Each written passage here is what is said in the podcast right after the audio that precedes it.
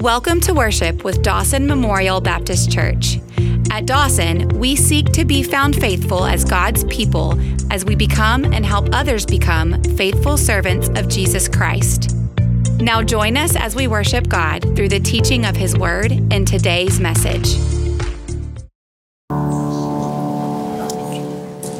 Church, as we continue to worship this morning, would you take your copy of God's Word, turn with me to the book of Hebrews, specifically Hebrews chapter 12. We'll be focusing upon verses 14 through 15. We'll reference and come back to the rest of Hebrews chapter 12. So hold that open.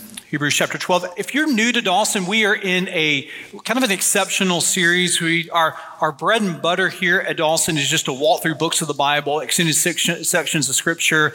Uh, we have done something a little different in the sense that we've taken this topic of forgiveness, and over the course of these last three weeks, concluding this week, we've opened up God's Word and asked how God leads us and guides us and informs us around this topic of forgiveness. Three weeks ago, we started this series being reminded that the foundation of any human conversation about forgiveness starts with the, the, theological truth that God is the forgiver.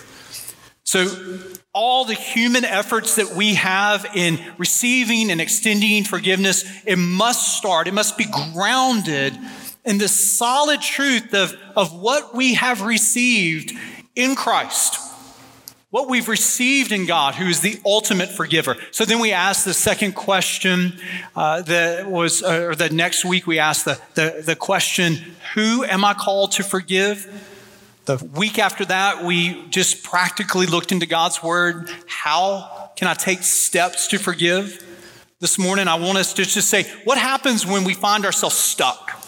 What happens when we find ourselves in a place that we cannot seem to, to make forward progress in the subject of forgiveness? What, what do we do then? Uh, last week, I introduced this image of a drawer, sort of a kitchen drawer. Think in your house where, where you're storing away things off the counters really quickly. So you've got some, some post-it notes that you're throwing in there real quickly. You got old receipts that you're putting in that drawer real quickly here. You've got old cell phone chargers. You've got old uh, electronic gadgets here. You don't even know when you bought this, what Christmas, what birthday, but there it is in there. You've got old batteries that are in there, loose change that is in there.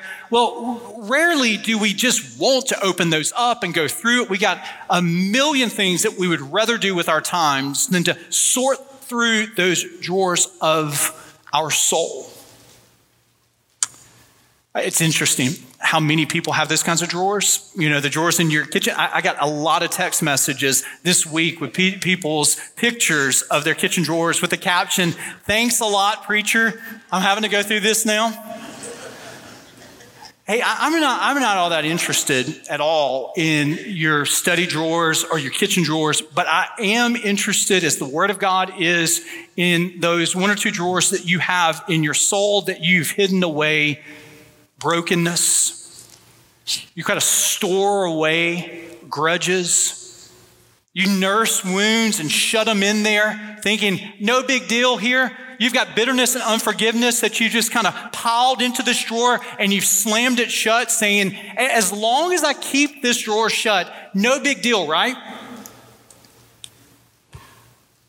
As long as I shut this off and kind of lock it away, it's not harming me and it's not harming anyone else. And then the Word of God speaks real clearly to those drawers that we think we can just shut away. No harm, no foul. Hebrews chapter 12, verse 14 reads Strive for peace with everyone, for holiness, without which no one will see the Lord. See to it that no one fails to obtain the grace of God that know, and see this in quote, root of bitterness springs up and causes trouble, and by it many become defiled.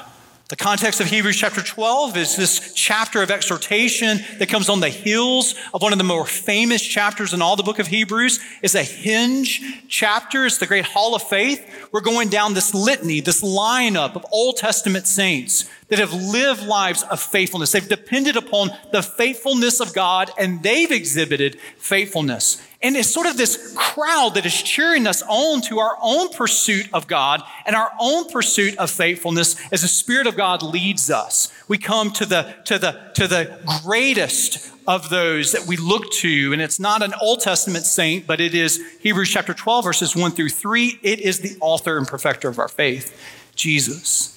And as we fix our focus upon Christ, there are real practical commands that we are called to live out. And we see one of those in Hebrews chapter 12. As followers of Christ, we are called to show a distinction in the way we live by the way we treat one another. That we, we are called to pursue peace with others. That our, that our relationships are marked by the gospel. And one of the ways that, that we live holy lives, which just simply means set apart lives, they're distinct lives, is that we pursue peace with one another and we're ultimately becoming walking billboards showing the grace of God in us and the grace of God through us that makes a distinction in our lives here. So we don't walk around holier than thou. We don't walk around with these self professed halos over us saying, Look at me, look at me, look at me. No, the work of the gospel in us makes a practical effect in our lives as we pursue peace with others. Verse 15 is a call to watch writer of Hebrews says, See to it that no one fails to obtain the grace of God. It's a very curious phrase here. What does it mean to fail to obtain the grace of God? It's important for us to read this in the context of how the grace is spoken of in the book of Hebrews, in the New Testament, you have a passage like Hebrews chapter 4, verse 16. This should be before our minds here. Let us then with confidence draw near to the throne of grace that we may receive mercy and find grace to help in time of need. If you're a follower of Christ, you need to be reminded that there's always more grace for you, the believer. That grace is the loving care of God for his children. There's no need that outpaces his grace. There's no need that outstrips His grace. There's no need that you're going to have today, nor a need that you will have tomorrow that will not have the inexhaustible grace of God before you. Now, we can fail to live in light of that grace. I think this is what the writer of Hebrews is talking about. We can fail to live in light of the fuel for the journey that God has called us to. We can grieve the Spirit of God. We can grieve the Spirit of God with unconfessed sin in our life. We can grieve the Spirit of God by being hearers of the word, but never heeding the word. We are hearers of the word, but we're not doers of the word.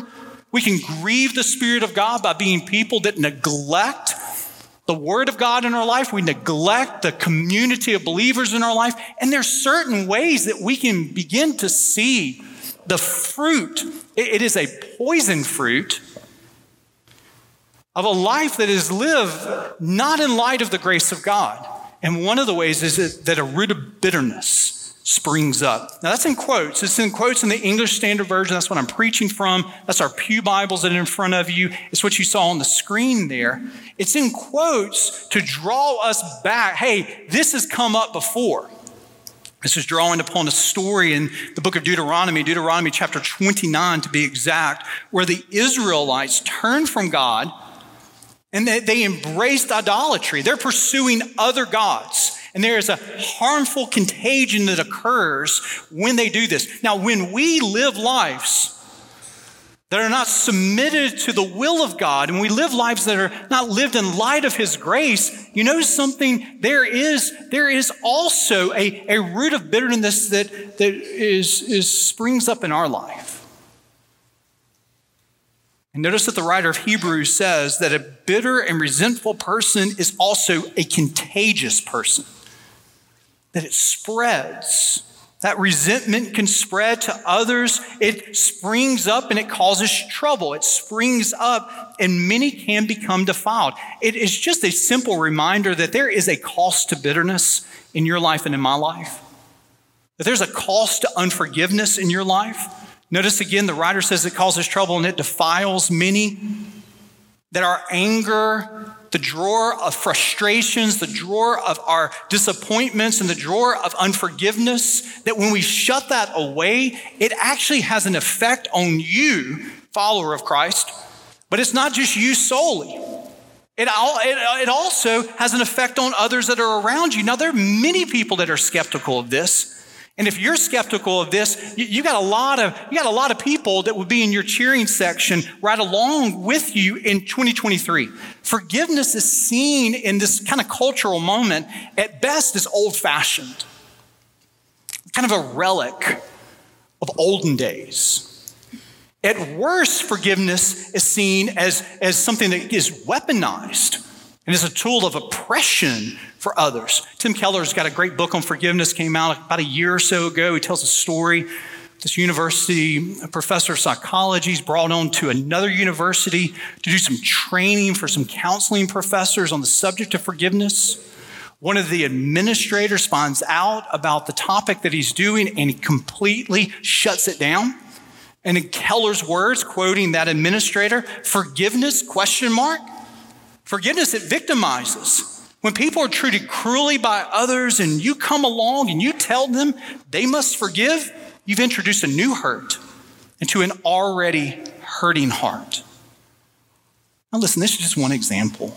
And we shouldn't take from this example that this is, this is emblematic of every university and every university administrator. We, we, we should take it for what it is. But what we cannot deny is that you can live with a drawer full of bitterness. You can live with a drawer full of resentment and be applauded by many. Oh, that's justified. That's normal. And we do need to be careful. I think one of the, one of the problems that we have here is, is that when we talk about forgiveness in the wrong ways, it can wound. And when we talk about forgiveness in these cavalier and casual ways, it can lead us to unrealistic expectations. It can lead us away from the Word of God, and it can lead us away from the wisdom of life. And so, if you've been here at Dawson these last couple weeks, I, have spent a lot of time trying to articulate what forgiveness isn't. Forgiveness isn't acceptance. Forgiveness isn't uh, just excusing. Forgiveness isn't forgetting. Forgiveness isn't always leading to a restoration of a relationship. Forgiveness doesn't always, and sometimes it never means a restoration of trust with a person. It is a moment in time that you make a decision, but it is also forgiveness is a process over time. And so when we throw out forgiveness just real casually and we throw it out in this cavalier way, and we don't really get into the nitty gritty of some of the difficulties of this, yes, it can lead people down wrong roads. But even with that said here, we as followers of Christ have received forgiveness in Him. And so when we choose to live in bitterness, when we choose to live in resentment, we just need to heed the word that says it causes trouble. It defiles many. I, I, know forgiveness is costly. It is costly for anyone who travels down this road. But you know what costs more? Bitterness. You know what costs more? Is living a life embroiled in unforgiveness. Bitterness is a thief. I mean, it really is a cruel thief. It's a thief that will rob you of joy in the moment, and it will rob you of peace in the moments ahead. It'll rob you of joy today, and it will rob you of peace tomorrow. It's a cruel thief. I don't know, I've seen it uh, attributed to many people, but you've heard sort of this kind of cliche quote. I think it's true Bitterness is like drinking poison and waiting for the other person to die. If any of us in this room know what it is to kind of stow away our bitterness, we know that hey, there's some truth to that. Over this last couple of weeks, I've gotten all kinds of emails and real helpful things about forgiveness and book recommendations and uh, many of you uh, have read studies and are familiar with studies on the physical effects of bitterness and unforgiveness in a person's life. And of course, there have been a lot of studies where researchers are trying to draw a correlation between uh, storing away bitterness and storing away forgiveness or unforgiveness in our lives. And what that does to us over the long term. And there have been all kinds of studies that are trying to connect uh, bitterness and resentment to increased heart rate and blood pressure, increased tension in one's life, blood glucose levels, metabolism, uh, even our immune response. But if it's okay with you, I'm just going to sort of stay in my lane. Uh, I, I, I, I, don't think it's helpful. I mean, the worst thing that I could possibly do this morning is for you to leave here thinking, hey, you know something? Uh, if I want to lose 15 pounds, I need to go on the forgiveness diet. I mean, that, that, that's not helpful, is it? I'm not a researcher. I'm not a physician. I'm not going to pretend to be one. I can't substantiate these kinds of studies. I don't, I don't know enough about that to be able to say, you know, what was the, what was the sample size of this? And, but, but there does seem to be physical harms that can occur to us when we harbor resentment and we can harbor bitterness. And I don't have to bring to you these host of studies because the truth of the matter is I've walked this in my own life. I'm not, I'm not an expert on all those studies, but I tell you who I'm an expert on. It's me, myself, and I. And I can stand before you as your pastor, but I also stand before you first and foremost as a fellow pilgrim on the same calling and journey that you are called to. And I can tell you that when we store away bitterness and unforgiveness in our life, it does do something to us. And it does cause trouble, as the writer Hebrews says, and it does defile many. It was a decade ago, a decade ago, when God really caught my attention on this very subject. And He really showed me that the drawers that I had shut with some bitterness in my life and unforgiveness in my life, and I thought to myself, if I just shut this hard enough and kind of lock it away and sort of try to achieve my way out of my past and maybe even try to ignore it, it would just go away. But what I realized was, as I was stuck What I realized was, as I wasn't moving forward, and what I realized was, is this unforgiveness and bitterness in my life, it was robbing me of the joy of what it meant for God to call me as a follower of Christ. And it was robbing me of opportunities, even as I was parenting my three boys, and it was robbing me of the joy of what it meant to be called a husband to my bride, Danielle. It was a thief, it was causing trouble.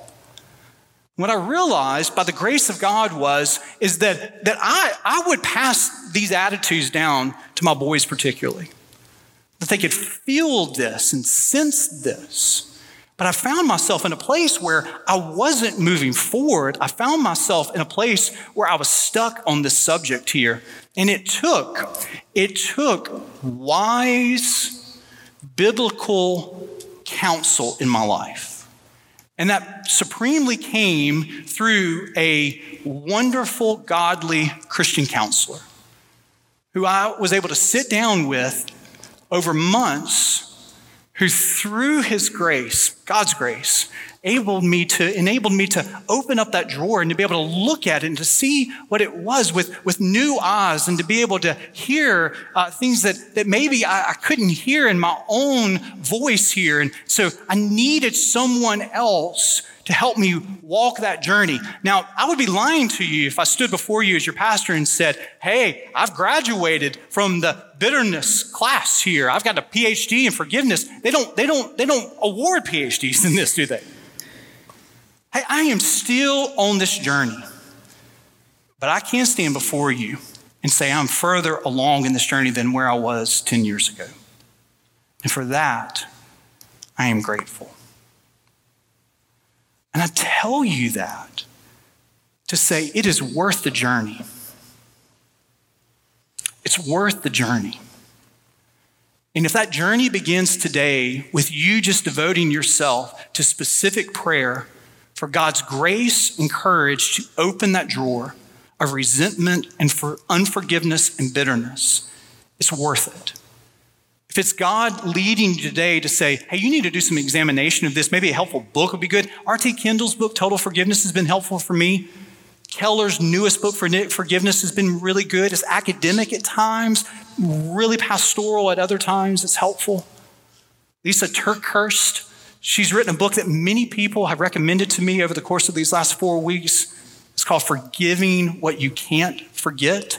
I wasn't aware of this book until about four weeks ago. Being able to look at a couple of parts in it that have been very, very helpful to me. There are wonderful guides that are followers of Christ that are a little bit further, and we need to learn from those women and we need to learn from those men. It very well may be that some of you need to take that next step to, uh, to reach out to a godly friend and say, hey, can we grab coffee? Can we sit down? And maybe just talking it out with someone, and for you to hear what you need to know, you're not alone. There's nothing rare about this. The journey is specific and the journey is unique, but that friend probably has their own shoes that they've worn on the trail of forgiveness. Maybe some of you need to be at that place where you're reaching out to a godly Christian psychologist, a godly Christian counselor. And I praise God that we live in a place like the Birmingham metro area that have so many women and men that are helpful in that way. it, it is uh, riches of resources that we can thank God for. But I want to call you to see it for what it is this morning. There is a cost of bitterness. Does it cost you to take steps forward to pursue forgiveness in your life? The answer is yes, it costs. Is it hard soul work? The answer is yes. But there is a greater cost. And that greater cost is allowing bitterness and allowing unforgiveness just to hang out in the drawer of your soul, it causes trouble. It defiles many. And finally, this morning, I want us to see not just the cost of bitterness. We, we, we, would, we would uh, really be misled if that's where we ended this morning. But we don't end there. We end with the path of forgiveness. And we need to be reminded this morning of the forgiveness that we've received in Christ. What gets the first word and the last word of any pursuit of forgiveness has to be God the forgiver. And the writer of Hebrews sets up this very passage of scripture in this very way. In Hebrews chapter 12, verse 1 and following, he says, Let us run with endurance the race that is set before us, looking to Jesus, the founder and perfecter of our faith, who for the joy that was set before him endured the cross, despising the shame, and is seated at the right hand of the throne of God. Consider him who endured from sinners such hostility against himself, so that you may not grow weary or faint hearted we must consistently be reminded of the cost of forgiveness in our own lives. And we do this by fixing our focus upon Jesus. And we're prone, I mean, every one of us who are followers, believers, followers of Christ, believers in Him, we're prone to lose sight of the debt that we've been forgiven of. We, we, we fail consistently to relish and to remember that though forgiveness is free to all of us, it comes at this incalculable cost the death of the perfect Son of God. And so we fix our focus upon the one who's absorbed the cost. God the Father doesn't ignore our sin. He doesn't just, you know, sweep it under the rug and say, nothing to see here, let's move on here. No, our, our cost, our debt has been paid in full. And so when we're hesitant to forgive, when we're hesitant to open that drawer to move forward in this pursuit of forgiveness here, uh, the first step, my friends, is not for you just to get your act together. The first step is not for you just to be a better person. The first step is not for you to feel this sort of shame and guilt that propels you forward. You're propelled by His grace. This is the fuel for the journey that God has called us to. So the word isn't, hey, grit your teeth, suck it up, and move forward here. It is to go back to Jesus. That's the first word. That's the last word. This is the fuel for our journey. So we see from his head, we see from his hands, we see from his feet sorrow and love that flow mingled down. Did e'er such love and sorrow meet, or thorns compose so rich a crown, where the whole realm of nature mine, that were a present far too small. Love so amazing, love so divine demands our soul, our life, our all. Go back to Jesus.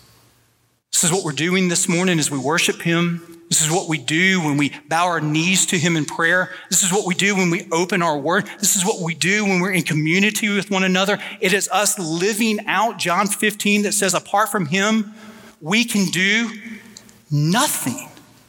So, the pursuit of human forgiveness, the receiving of forgiveness, or the extending of forgiveness, it is impossible in your own strength, in your own might. We need His empowerment. We need His wisdom for the next best steps as believers who have received His forgiveness to live this out actually in our own families, in our own workplaces, in our own lives. There's one who did that in a remarkable way. Many of you are familiar with the name Corrie ten Boom. She's most famous for writing a bestseller by the name of The Hiding Place. And many of you know her story. And her story is that, along with her sister, she was a prisoner in a Nazi concentration camp. And she was imprisoned for concealing Jewish refugees who had fled to her home of Holland. So she survived. Many of you know that her sister died under the cruel treatment. So Corrie ten Boom, she is released and as she's released, she has, as a follower of Christ, this very unique testimony, as you can imagine. And she chooses to use this as this platform of the message of forgiveness. And so she writes and impacts the world. She speaks in churches, she speaks in conferences, and she becomes internationally known. She finds herself one day in a church in Munich where she is sharing the same message. On the front row, she notices this balding, heavy-set man who she immediately recognizes as one of her prison guards in that very concentration camp that meant the end to her own sister. So she's sharing this message. When we confess our sins, God casts them into the deepest ocean, gone forever. Service ends there is this line of people that come for autographs. There's this line of people that come to meet her. There's this line of people that come to say what her message and what her life has meant to them personally. She sees in that receiving line her own captor, the prison guard. So, in that moment, these mental images just rush before her mind, and she can't help but to see the harsh overhead lights. Once again. They were shining upon her for day and night, and day and night, and the piles of dresses and the piles of shoes that were in the center of the floor, the shame and the pain that she and her sister had to endure in the face of her sister floods her mind, her frail form, and the ribs that were sharp and protruding under that parchment skin of hers. This is what she sees as her captor is in line. He thrusts out his hand as he gets to her. And he says, Fine message. How good is it to know that as you say, all of our sins are at the bottom of the sea? She realized in this moment that while she recognized him, he did not remember her. He said, You mentioned Ravensbrück in your talk. I was a guard in there. But since that time, I have become a Christian and I know that God has forgiven me for the cruel things that I did there. But I need to ask, Will you forgive me? Hear her words could not have been many seconds that he stood there, hand held out, but to me it seemed hours as I wrestled with the most difficult thing I ever had to do. For I had to do it. I knew that. I knew it was a commandment of God. Still, I stood there with the coldness clutching my heart. But that forgiveness is not an emotion, I knew that too. Forgiveness is an act of the will, and the will can help me function regardless of the temperature of my heart. Jesus, help me Jesus, help me. I prayed silently. I can lift my hand. I can do that much. You, God, supply the feeling. And so woodenly, she writes, mechanically, she writes, I thrust my hand into one stretched out to me. And as I did, an incredible thing took place. The current started in my shoulder. It raced down my arm. It sprang into our joined hands. And then this healing warmth seemed to flood my whole being, bringing tears to my eyes. I forgive you, brother. I forgive you, brother, with all of my heart. We grasped each other's hands. Former guard, former prisoner. I had never, she writes, known God's love so intensely as I did in that moment. I share this remarkable story not to say that this will be your story. I share this story not to tell you that this is a template of forgiveness encounters.